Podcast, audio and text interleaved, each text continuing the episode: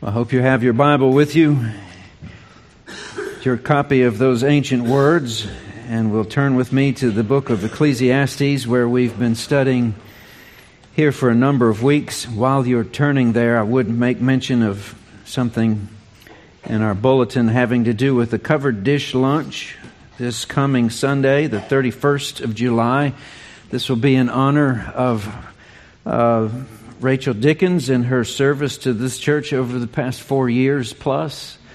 Uh, she'll be taking a position at Wake Christian, and uh, we want to have a party to tell her thank you and that we love her. So uh, we hope you'll join us for that. And if you're coming, bring some food.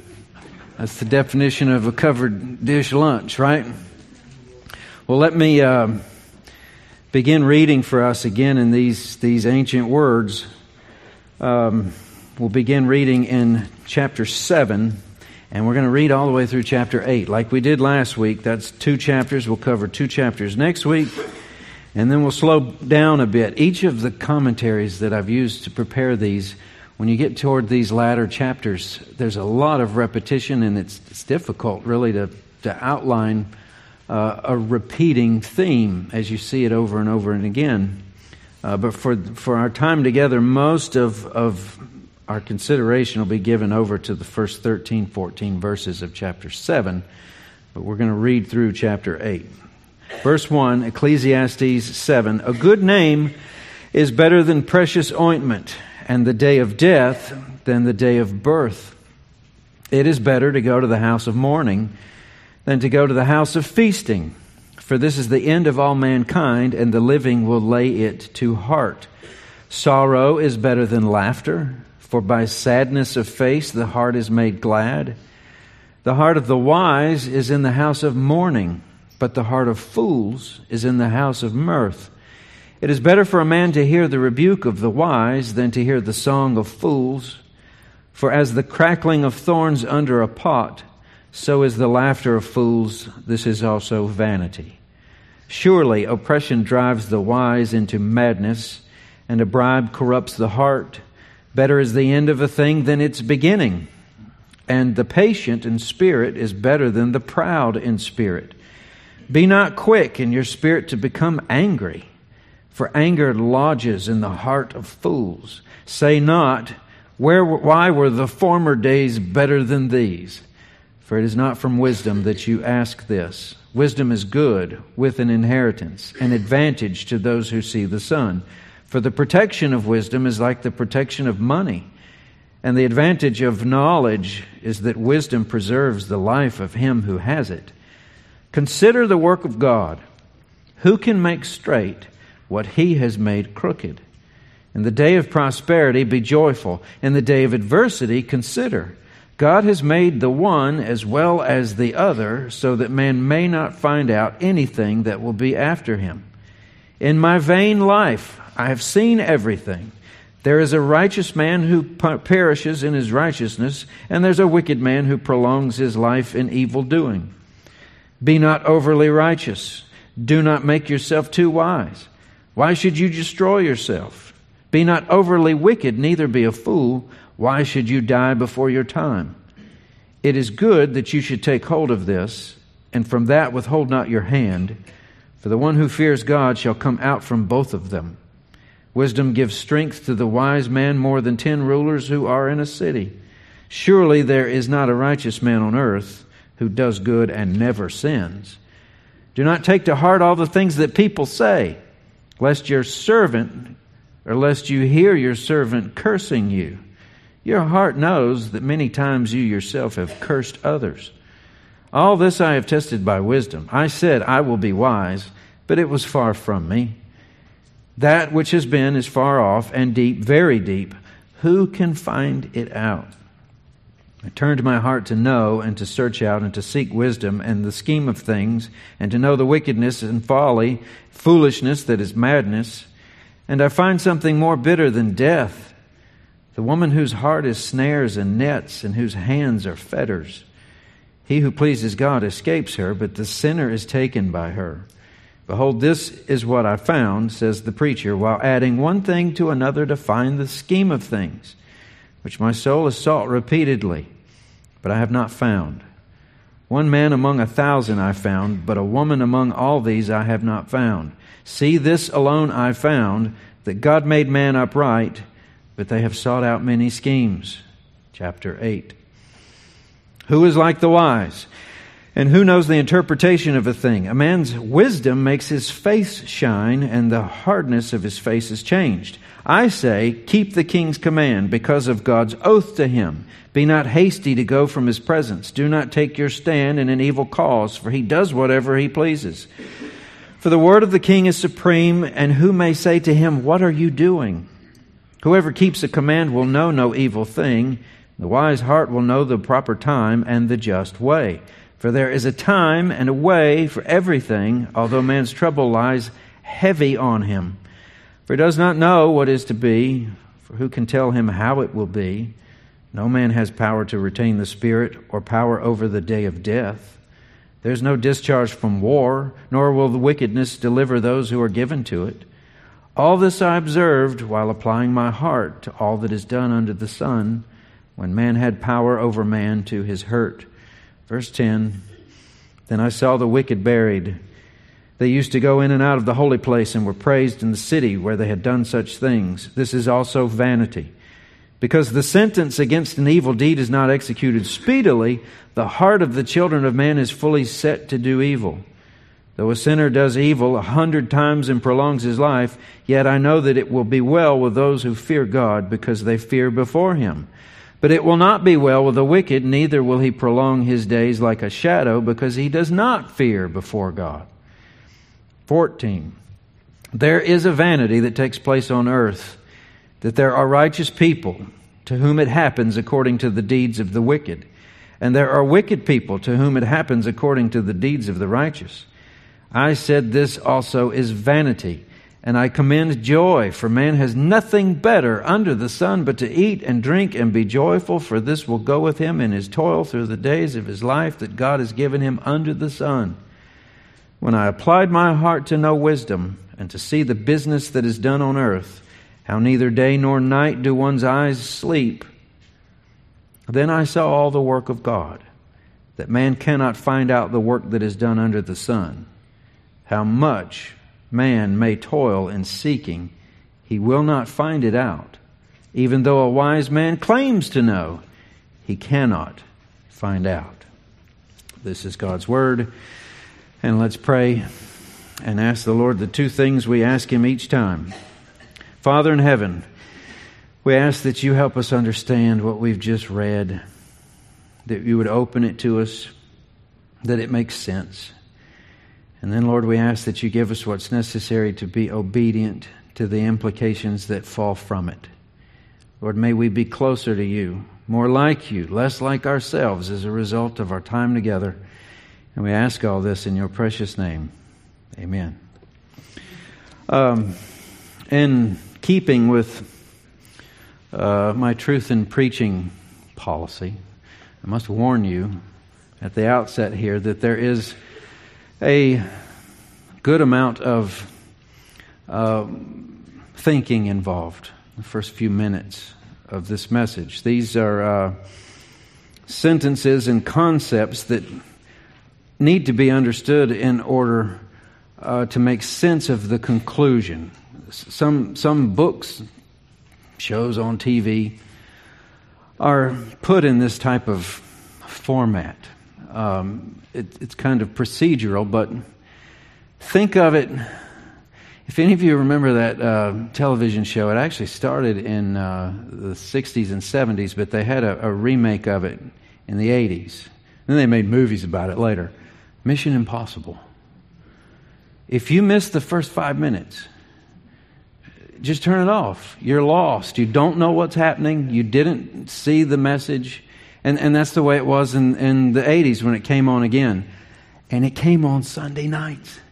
So if you went to church on Sunday night and your daddy was the pastor, you had to kind of run interference for him down the hallway to get into the car. And half the time we'd, we'd get in just as it's beginning. We're standing there in our Sunday clothes watching the, the opening uh, sequence, which involves some criminal act or sabotage or whatever.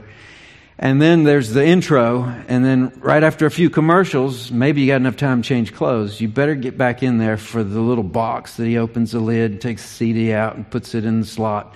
After he's put his thumb on there, you know they're high tech in the 80s.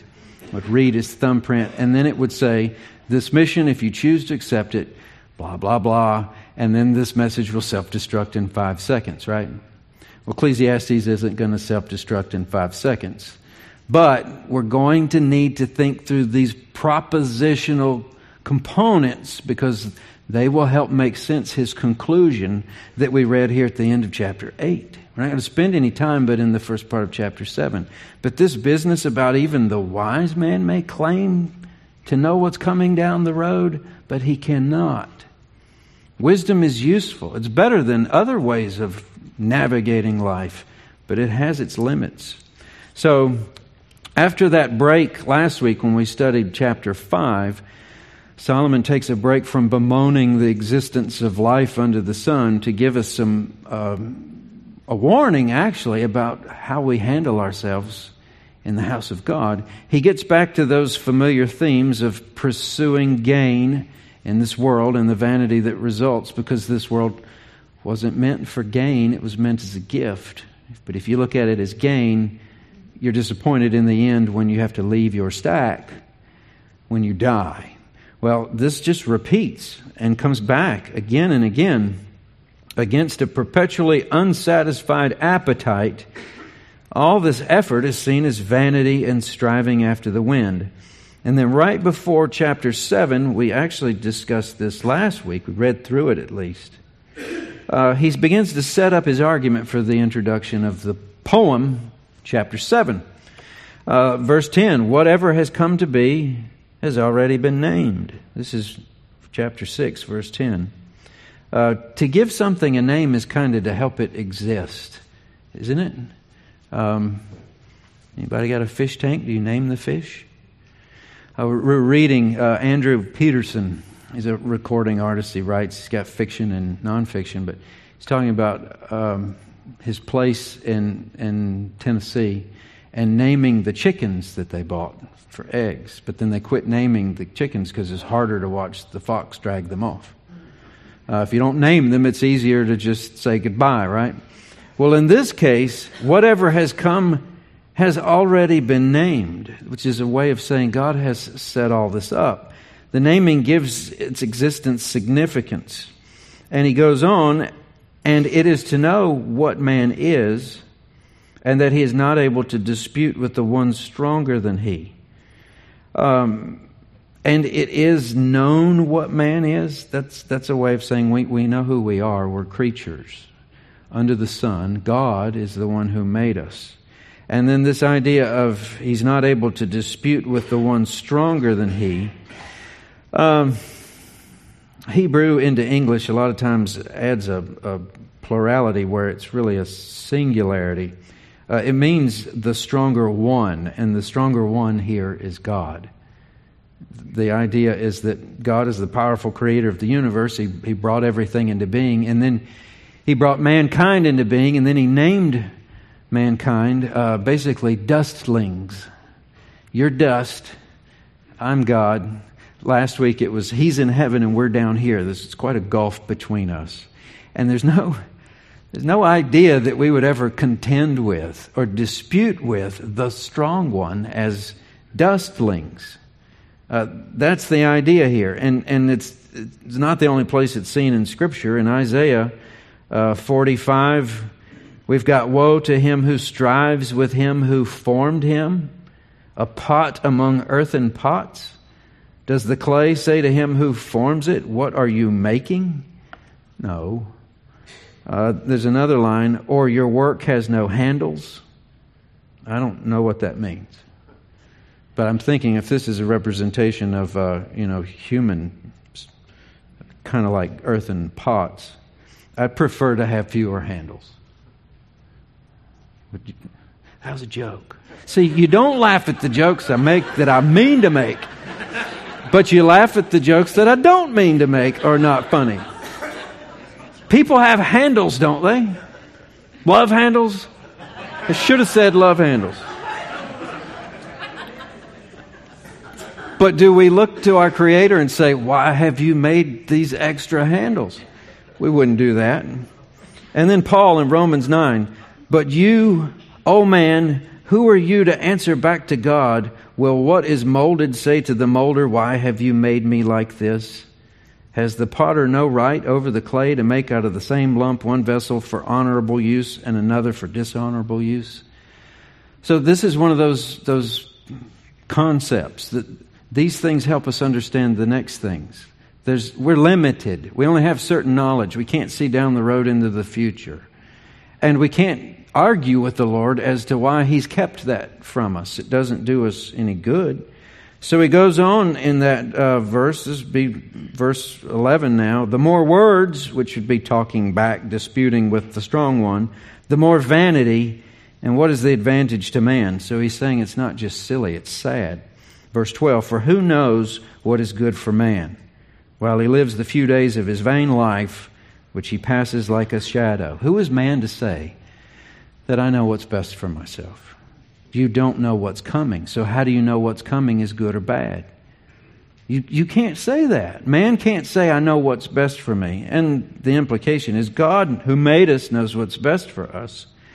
So, the idea heading into chapter 7, which is important to understanding chapter 7 and especially its conclusion, here it is. Since humanity cannot know what is good for them, they must accept submissively what God sends them. That would be wisdom. Now, you can push back on what God sends you. You can say, I don't deserve this. But you're just multiplying vanity because it is what it is, and it ultimately comes from God. Very difficult pill to swallow if it's not favorable. So it goes on For who can tell what man will be after him under the sun? No one knows what tomorrow will bring. Will it be a day of prosperity? Will it be a day of adversity? Will there be happiness? Will there be sorrow? We can't call it. But Solomon is not a pessimist as much as it sounds like he is, he's working on something and he has gone to the trouble to set up this desperate picture of ignorance and then offers wisdom to help you sort out what, in large part, is unsortable up to a point. Uh, the sentence or sequence, rather, of Proverbs, and that's what you're looking at in verse 1 through 13, it looks like poetry. It is poetry, but it's, it's in the form of, of, of a proverb. And there are nine separate times where the words good or more good is mentioned. Now, more good's in the Hebrew. When it goes to English, they use the word better. It's like your mom would say, you can't use more good or gooderer or more gooderer, right? But it's saying that something is good, but it's more than just good. It's better than something else that's good. So we're going to look at a lot of betters. We read over a lot of betters, and these are ways to help us handle the unexpected nature of God's sovereignty under the sun. He's still in control, though it looks like a mess. So look at verse 1, chapter 7. A good name is better, there's, there's your more, more good, than precious ointment, and the day of death than the day of birth. All right, first sentence first, or first line, uh, you can buy precious ointment. Uh, costly perfume might be your, your translation here. You can't buy a good name. So the thing of more value here is the good name. And it doesn't really make much sense to smell great and your reputation stinks. So that, that's a good argument right out of the gate. But it's really to introduce the next line. Because where we would agree with the first one, we instinctively push back on the second. And the day of death is better than the day of birth. On what planet would that be true? I'm going to have a party the day I die, but uh, nothing on, no, no, no bubblegum cigars. Uh, what does he mean by this? We don't immediately understand why that would be. Uh, day of birth is supposed to be happy. The day of death is sad, if not tragic. Well, he adds a layer. Verse 2 It's better, more good, to go to the house of mourning than to go to the house of feasting. For this is the end of all mankind. means we're all going to die. And the living will lay it to heart. So it's is it better, really, to go to a funeral than a party? Wedding reception, uh, birthday gathering, grand opening, whatever you want to call it. Why is the preacher switching these things around? Because it can't be a mistake. He's saying something, but what is he saying? I think Spurgeon had it said well. He says that the day of death, the funeral, is better than the day of birth, celebration, not because death is better than life, but because a coffin is a better teacher than a crib. Now, that's a pearl right there for you. But it's not a fun one.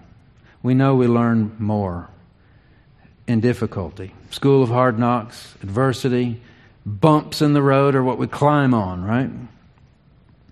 So I can remember, I'm sure you can too, the first funeral you attended when I was little, about the age of our youngest, who's, who's down the hall. Uh, I remember my, my father lost his mother and his grandmother within a few weeks of one another. He was raised by his grandmother. Uh, so these are the most important people other than my mother in his life, and within a few weeks, they're gone. And I, I just remember going to the house full of people and then going to the visitation. I remember weird things like there was this big, it wasn't a chair and it wasn't a couch, but you're supposed to sit on it and it was round, like 360 degrees worth of seating surface, but with this weird cushion post in the middle, kind of shaped like a sombrero hat. And we just, we like played musical chair around it until we got caught. That's what I remember. What do you do as an eight, nine year old uh, when all the adults are, are sad or not? This one's laughing, this one's crying. You're just trying to behave enough not to get in trouble. And then I remember not far from that, um, mom, there's this brother and sister that homeschooled with us in our home for months. Um, they were part of our church, and their mother had cancer and was dying. And these kids were our age. And, and I remember it was weird. Um, and the sister didn't talk much, and if she did, it was more likely to be in anger than anything else. And just trying with that little brain I had to even, you know, risk the thinking of what if it was my mom instead of their mom and then that funeral, and how it just didn't seem fair to me. How, how does this work? You know, I'm a preacher's kid, and we've got this book named the Bible, and we sit down in Sunday school, but would please somebody tell me how that how that's fair? I don't remember sitting and learning in the house of mourning, but I do think that that stuff was formative in my life and the way I looked at things, even as a little kid. Um, we didn't get to just get a babysitter and avoid all that. Mom and dad had us look at it, uh, endure it. We got the speech in the car. Best behavior. Lightning will strike. you know, but but we went through it. And and then growing up, you add to those lists. You go to funerals of people that are close to you, not just close to someone who's close to you. Uh, I remember another situation with, with my wife Corey in D.C. We'd gone for one reason, but we decided to visit the Holocaust Museum. That's a funeral. And, and, and it'll teach you the horrors of the worst of life uh, in, in recent memory. But I remember there being busloads full of high schoolers who were laughing at things and were playing on their phones and I don't know what's funny about the Holocaust, but I'm in my 30s, I'm a parent, and they're in high school. They haven't been through many classes in the house of mourning yet. They, they don't have the apparatus to make sense of them. So there's some some sorrow for that situation and the rude awakening that, that's coming, right? But we have to admit, it is a profound classroom, this house of mourning. Uh, look at the next verse. Sorrow is better than laughter. If that's on a quiz, does anybody say true? They all say that's false. For by sadness of face the heart is made glad. Really? Um, there is a little bit of definition that needs to be applied to this. Um, this is more like the laughter of chapter 2 rather than the laughter of what's meant for you as a gift by God to enjoy, uh, to eat and drink and enjoy w- one another. This is the uh, pay for laughter that's mostly crude and what he had described as madness and of pleasure that's the type of, of laughter that he says is, is nowhere near as good as sorrow. Um,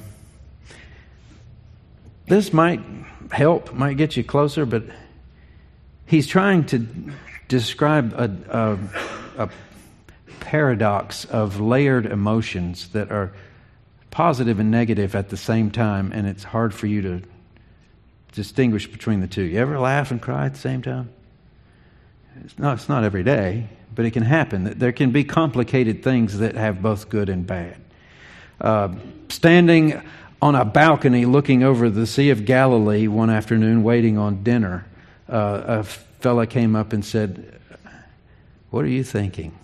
I said, I'm thinking this is one of the best things I've ever laid my eyes on, but I want my wife to see it. I can't really enjoy it like I could if she was with me or the rest of my family. I hope to take them all back.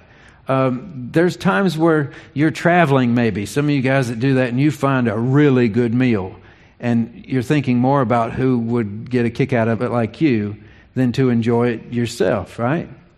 You just name this stuff. You, you, can, you can read a good book and, and find yourself wanting to go hug your children, and they're like, Daddy, what's wrong with you? I just read a really good book, and I need to hug you right? So sometimes through the sorrow of something, and who that does not know Jesus knows what happens in a room like this with a casket right here where people are both cheerful and sorrowful at the same time. They've said goodbye, but they know where they are, so they've lost nothing because you can't lose something when you know where it is. Where they are. How do we get this? But under the sun, most don't. They would say that's foolishness. So there are other places in the scriptures. There's no contradiction between sadness of face and gladness of heart. Matthew 5, Jesus said, Blessed are those who mourn, for they shall be comforted. James tells us, Count it all joy when you meet trials of various kinds. It's, it's going to work out to your perfection. Uh, 2 Corinthians 6, sorrowful, yet always rejoicing, as poor, yet making many rich, as having nothing, yet possessing everything. So, yeah, this is, this is Christian stuff here in the kingdom of God. But then in verse 4, preacher goes back to the house or the two houses mentioned in verse 4. The heart of the wise is in the house of mourning, but the heart of fools is in the house of mirth. So the heart there refers to the center of the human being. This is your internal motivator. And when the road takes a turn and you're faced with something you didn't expect, your heart will want to take you one of two places. And Solomon says one direction is wisdom and the other is folly. And it'd be a great place to ask so, where do we go when things don't pan out.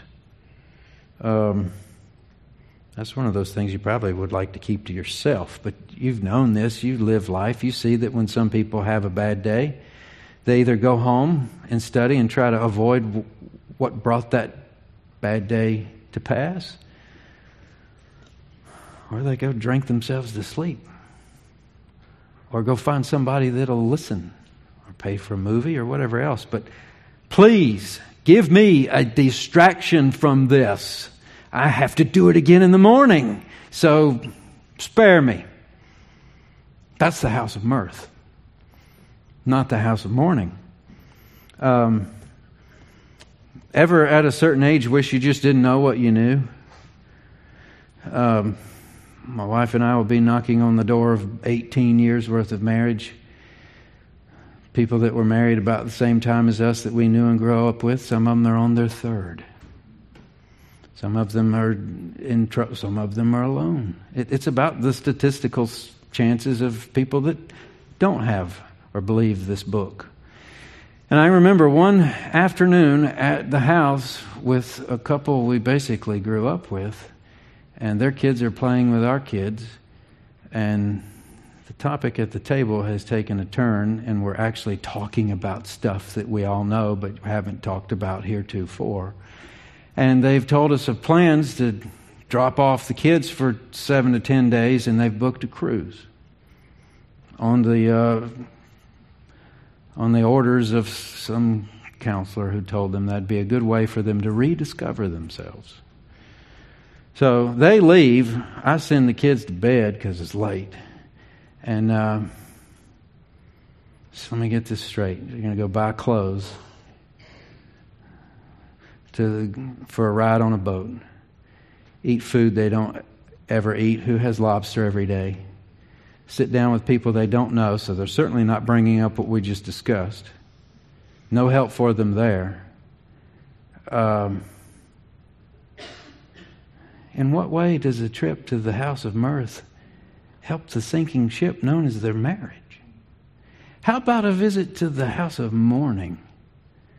How, how, how about just to sit down and actually view the casket full of the contents of your foolishness that, that you've operated for the last decade on the notion that God sent this person to you to make you happy.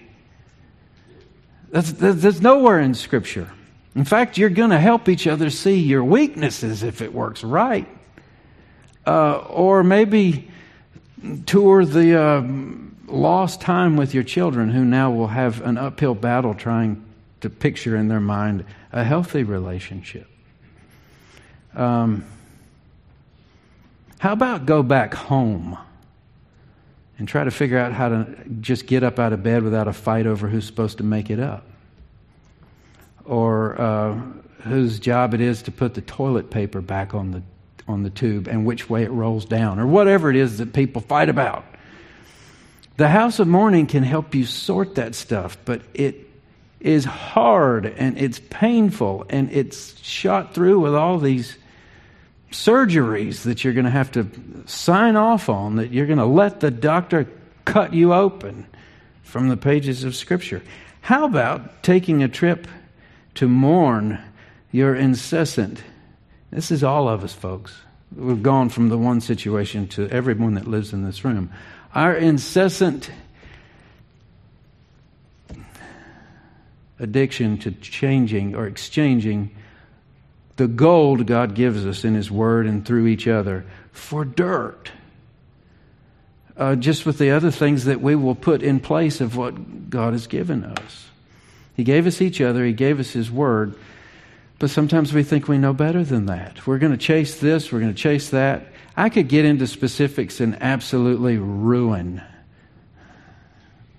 this teachable moment Solomon's given us. So I'll let you fill in the blank of how we will take gold and trade it for dirt and then act like it should have made us happy.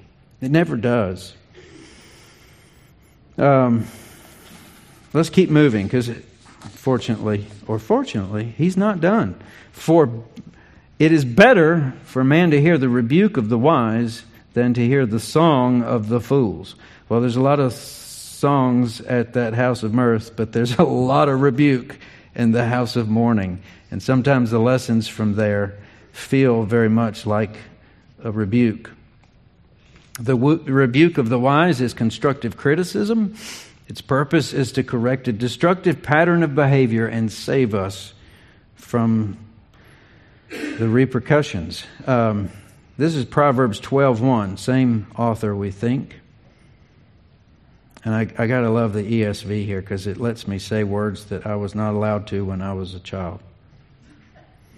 Whoever loves discipline loves knowledge, but he who hates reproof is stupid. That's a good use of that term. You're not supposed to call anybody stupid. Unless you're Solomon and they're acting that way. And really, he's just saying here's hypothetical. If uh, you hate to be told that you're wrong, if anybody brings up a blind spot and you just give them both barrels, you're stupid. Listen to them. Correct your, your, your, your steps that you're supposed to guard from last week. A lot can be learned from the rebuke of the wise, but what can be learned from the song of fools? That's what mom and dad, you know, we grew up in a Christian home. You, you get a new CD, you have to turn it in for approval. And there are certain things that, uh, it, even my parents growing up in a Christian, it didn't have to be Christian music, but if there wasn't something that passed the whatsoever things are true, lovely, you know, think on these things, and if it was just a bunch of foolishness, it got flunked. We, we couldn't use it. And then I'd sit quietly in my daddy's Mustang and listen to the stuff he listened to in high school and try not to be judgmental. but as we all say, and this comes up later, I just don't understand music today. The old stuff was the best stuff. Wait for that. He's going to hit it. The good old days. For as the crackling of thorns under a pot, verse 6, so is the laughter of the fools. This is also vanity. So evidently, thorns were easily ignited and quickly extinguishable fuel source in the ancient culture of Solomon's world. Uh, I can I can credit that. We burned a bunch of uh, grapevines we pulled out of the trees that try to twist them up. These are the uh, good grapes grown in Carolina. You know, they, they make all that stuff out of them. But when the grapes are way up in a tree, it's no good for you. Pull it all out, and we burned them in burn barrels. They burn hot and they burn fast, but that's it. If you really need BTUs, you use oak or hickory or something. That's what he's saying here. Um, the laughter, the song of fools is a sudden flame, fine display of sparks for sure, accompanied by plenty of noise, but soon spent and quickly burn out. You may have a ball there, and you may feel like you have friends, but you haven't learned a thing. And then, as if to cut his eyes in the other direction, Solomon takes a shot at the people who are supposed to be wise people. He says, You're not getting out of this unscathed. Surely oppression or extortion, verse 7, drives the wise into madness, and a bribe corrupts the heart. So he's, he's just back to the idea of stacking up things, acquisition of stuff. It can be strong motivation such that smart people can stoop to the level of cheating, extortion, bribery. And better is the end of a thing than the beginning, is verse 8. Patience is better than pride. So, trying to string these together, if you know anyone who's patient and can suspend judgment till the end of something, either a discussion or uh, a season or a building or, or whatever else,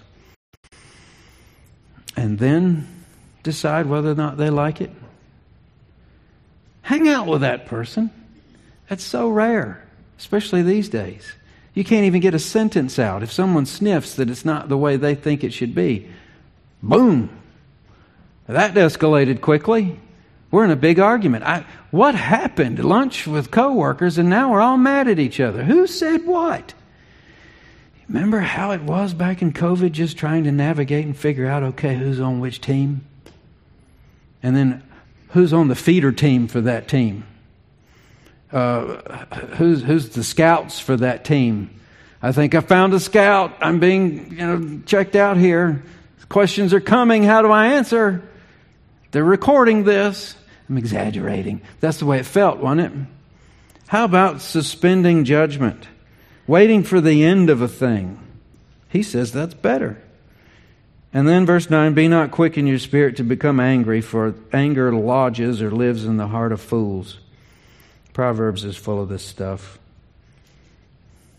Sometimes I'd like to, uh, you know, sometimes in parody format, you may say, okay, this is a uh, celebrity death match, octagon style. Two enter, one leaves. The book of Proverbs versus Twitter. Let's see who can resist tweeting or retweeting. She's got to be first. Because if you're the first, then you're top of the list. You get to be not the smart person who said it, but the smart person who agrees, or not the dumb person that posts it, but the smart one who says it's dumb. And then you got to sit all afternoon and watch who says what. Why don't you just wait till the end of it? And more than likely, there'll be nothing to say because they've killed each other. Right? The argument fizzles and nothing is accomplished. He says patience is better than pride. It's pride that gets us in that octagon. It was patience who would laugh and say, No, y'all, y'all have a party. Have fun. I'll see you later. Thanks, I'm trying to quit. Verse 10 Say not, here it is, where were the former days, or why were the former days better than these? For it is not from wisdom that you ask this. So he's on a roll, he's taking prisoners.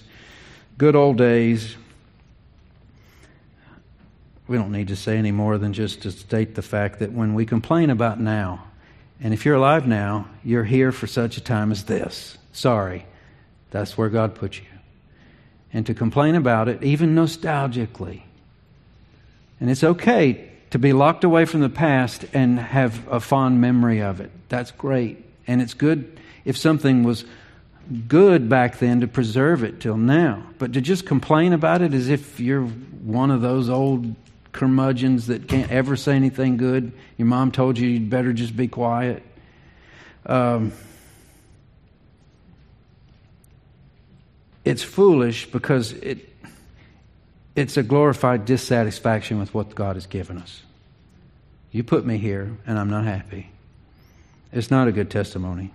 So, verses 11 and 12, and we're quickly moving toward this conclusion, it's more about wisdom, but then 13 gives us the turn, and there we find a surprise. So, look at verse 11. He seems to uh, pick up the pace. The shots are being fired more quickly. Wisdom is good with an inheritance. So, it's great if you got a bunch of stuff, you'll need wisdom for it. An advantage, wisdom is to those who see the sun, well, that's anybody for the protection of wisdom, so it has a protective function here, is like the protection of money, which means that if you've got money, you can survive a famine or, or, or, or something, buy your way out of trouble. It's just a utilitarian notion here. And the advantage of knowledge, that you know this stuff, is that wisdom preserves the life of him who has it. So it's his way of summarizing hey, this wisdom stuff will help you in this world you will never figure out. It'll help you organize, sift through, prioritize, differentiate between good, better, and best. Not even to talk about bad and worse. And then in verse 13, here it is. Because what he's done here is told us about wisdom that is better and then invites us to use the wisdom, but there's a trick here because he's going to tell us that it'll only go so far. Consider the work of God, verse 13. That word consider means think. And here it is Who can make straight what he has made crooked? When you complain about the crooked, you're forgetting who made it crooked, or how it came to be crooked. How that way back in a garden, you can have it all except this. Don't eat it. There's a warning. The day that you eat of, you will die. Everything is cursed. It's no longer good like I called it. It's bad. And I can't have anything to do with you at that point. I'll run you out, and put a sword in the way. It's crooked. Life is full of it. There are things that can't be figured out. There are things that can't be fixed. No matter how wise one may be, uh, we've talked about death, we've talked about mourning, we've talked about sorrow, we've talked about foolishness. Every one of those things, in our experience, where we live, in our lives, they look, they sound, they taste, they smell, they feel crooked. Anyone that wants to come in and say, My life is good, you want to just say, Keep talking. We'll hear it. We'll see it in your face.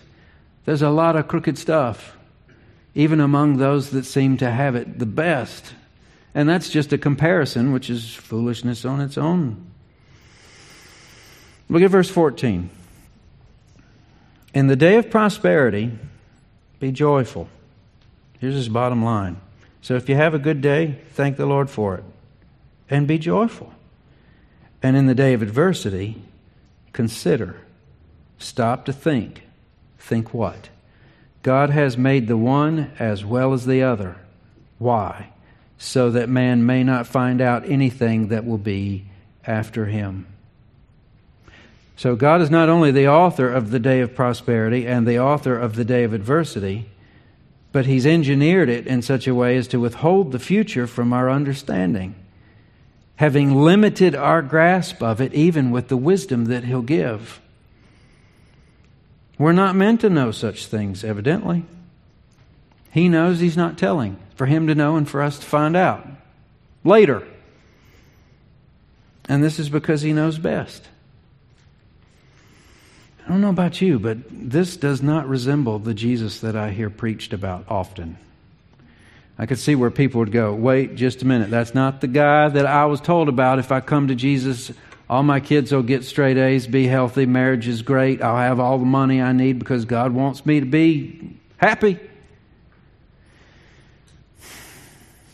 If you get your theological material from Walmart, I could see that conclusion. Get it from the Bible and from preachers who don't sell very well in Walmart. This is real stuff. This wise man is telling us there's, there's a wall, a veil that you just can't see past. And in place of that blindness, you're going to have to demonstrate some trust organized by wisdom in this man who knows what's good for you while you cannot.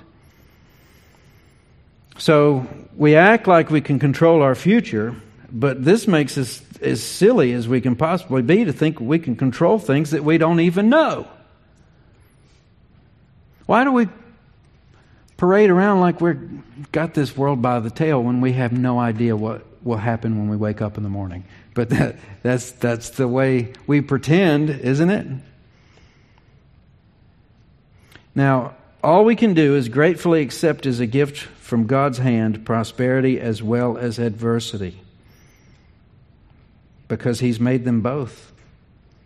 Joy as well as sorrow, death as well as life. And, and that, that's where I want to conclude here because I think death is the big surprise of all for the child of God. Now, back to the beginning where we're talking about the day of death and the day of birth. The idea of birth is that it's full of potential. There's nothing like being handed your child you've waited on for nine months and, and think of all that lies ahead for this little one. That's about the time that it dawns on you. You're the one to bring it up, and God has put it in your arms, and you're scared to death that they'll grow up like you. Um, it's potential. It's kind of like driving a new car off the showroom floor. It's brand new, zero on the odometer. How could the day of death be better? Well, because for the child of God, the day of death is all about fulfillment. Does Paul tell us? Those that are called are justified. Those who are justified are sanctified. What about those who are sanctified? They get glorified. That's not here. That's not under the sun. It's on the other side. And, and death is the transition where you go from having basically nothing to having unlimited everything spiritually, where you'll see yourself how He sees you rather than the other way around. There's really not even words for this. Anyone in Scripture who got a glimpse of that was told not to write it down. That's when we sit in the cemetery and we say this is to be continued because we know they've entered their eternal reward. That's the difference. And, and death seems to be the mechanism. It's the thing we fear so greatly, but it's the thing that translates us from under the sun to with the Lord who's over the sun. Now, what is death? To borrow from funeral notes, a wage for sin. That's the reason why it ever came into this good earth that God made. It was a warning. They disobeyed. I made you in my image to glorify me and display my glory, but if you're not going to obey me, I take that life back from you. You're still in my image, but our relationship is dead. And later down the road, I'll put together a plan to bring you life. But it'll be on the back of my son because it can't be on your back because you can't do it. And the, the idea is best translated in, in the New Testament uh, transference. The man who knew nothing of sin was made sin so that we who knew nothing of righteousness could be made righteous. The righteousness of his is imputed to us. He takes our sins on his shoulders. God crushes him on the cross. And the beauty of it is the morning of the third day, where we learn what God thinks of the whole deal. Would it be right for the sinless Son of God to suffer death and stay dead? No.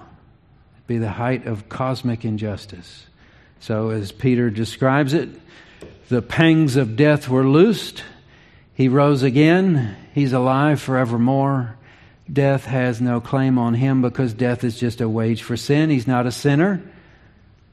So he has power over it. In fact, he conquered it for good.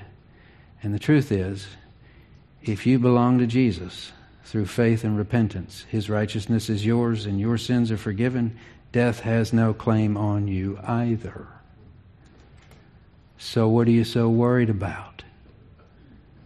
Death is your ride to glory.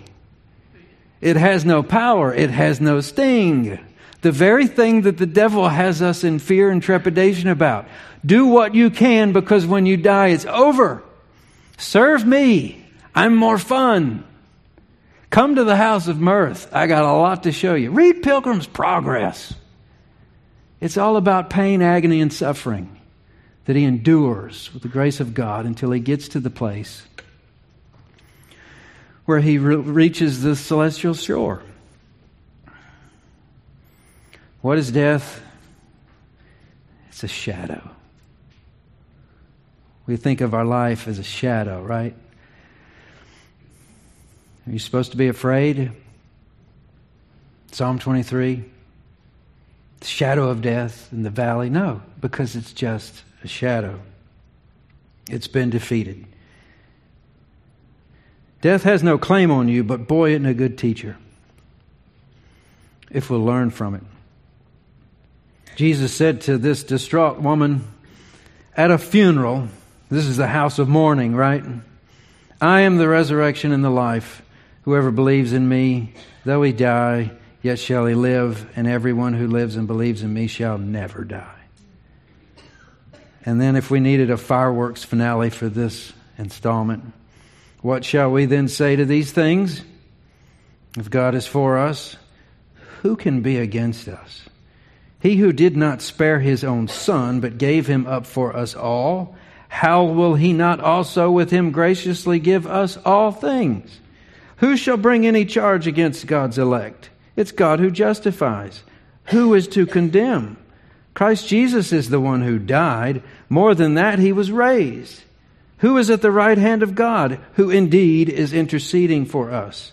Who shall separate us from the love of Christ? These are all, it's a list of bad days, days of adversity, tribulation, distress, persecution, famine, nakedness, danger, or sword.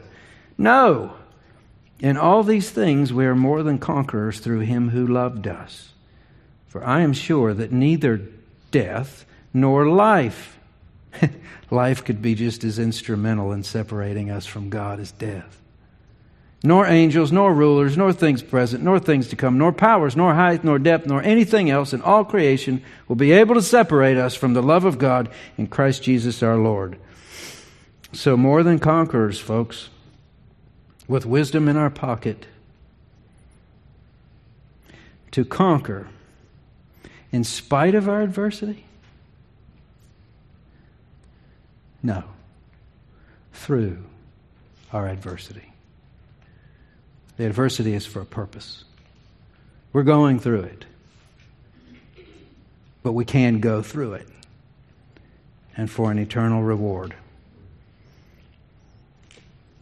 Father in heaven, thank you for the truth of your word. Lord, thank you for the house of mourning. Thank you for the end of a thing as well as its beginning.